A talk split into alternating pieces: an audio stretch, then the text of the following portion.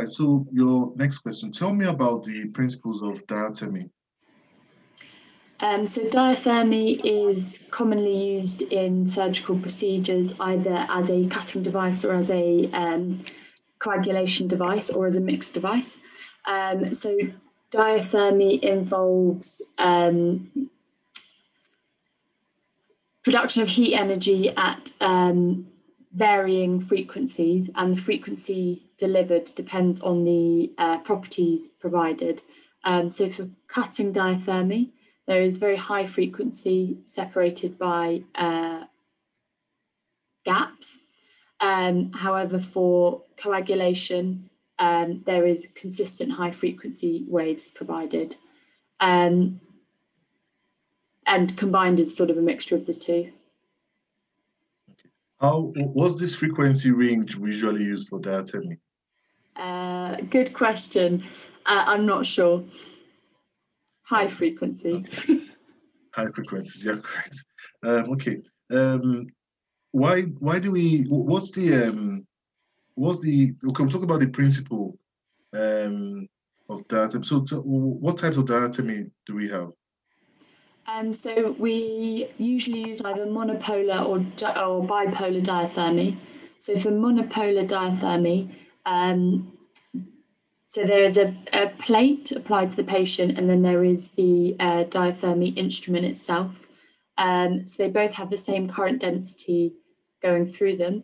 Um, however, because the diathermy tip is a very small area, this this provides um, high energy, whereas in the return plate, this is spread out across a larger area, um, so preventing things like burns to the patient at the at the return plate.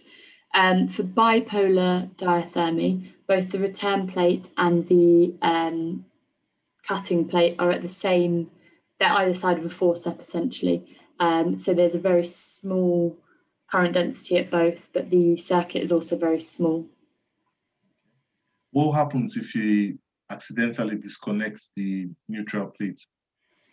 Um, so if you accidentally disconnect the neutral plate, the patient is at high risk of complications. So um, to start with things like burns at the skin or deeper, um, electrocution. So again, depending on the area being diathermy, this could be anything from sort of tingling and nerve damage to uh, something more serious like VF um, if used near the heart.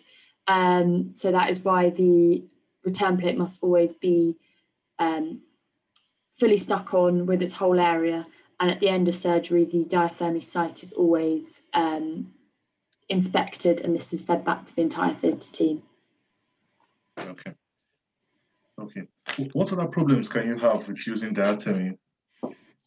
Um, so diathermy can have lots of problems with um, so safety issues such as burns and um, electrocution, which I briefly mentioned earlier, and also can cause interference with lots of monitoring devices. Um, so particularly for patients under anaesthetic, things like ECG, um, any bispectral index monitoring um, can all be affected by the use of diathermy. Any other concerns with diathermy?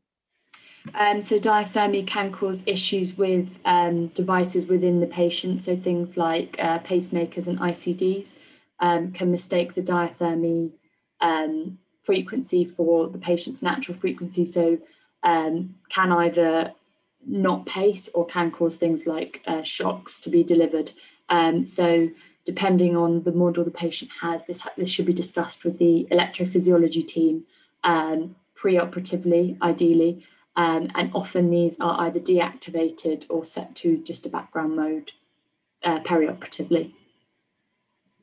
What precautions will you have to take if you must use diathermy in this kind of patients? What precautions? Yeah. Um, so wherever possible, using the diathermy as far from the site as possible.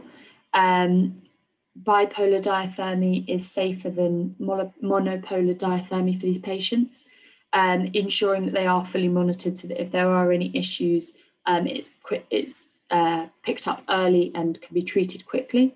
If there are any issues, ensuring the surgeons know to stop using the diathermy immediately. Um, and gaining advice from the uh, electrophysiology team uh, about the best course of action perioperatively. All right, I'll stop you there.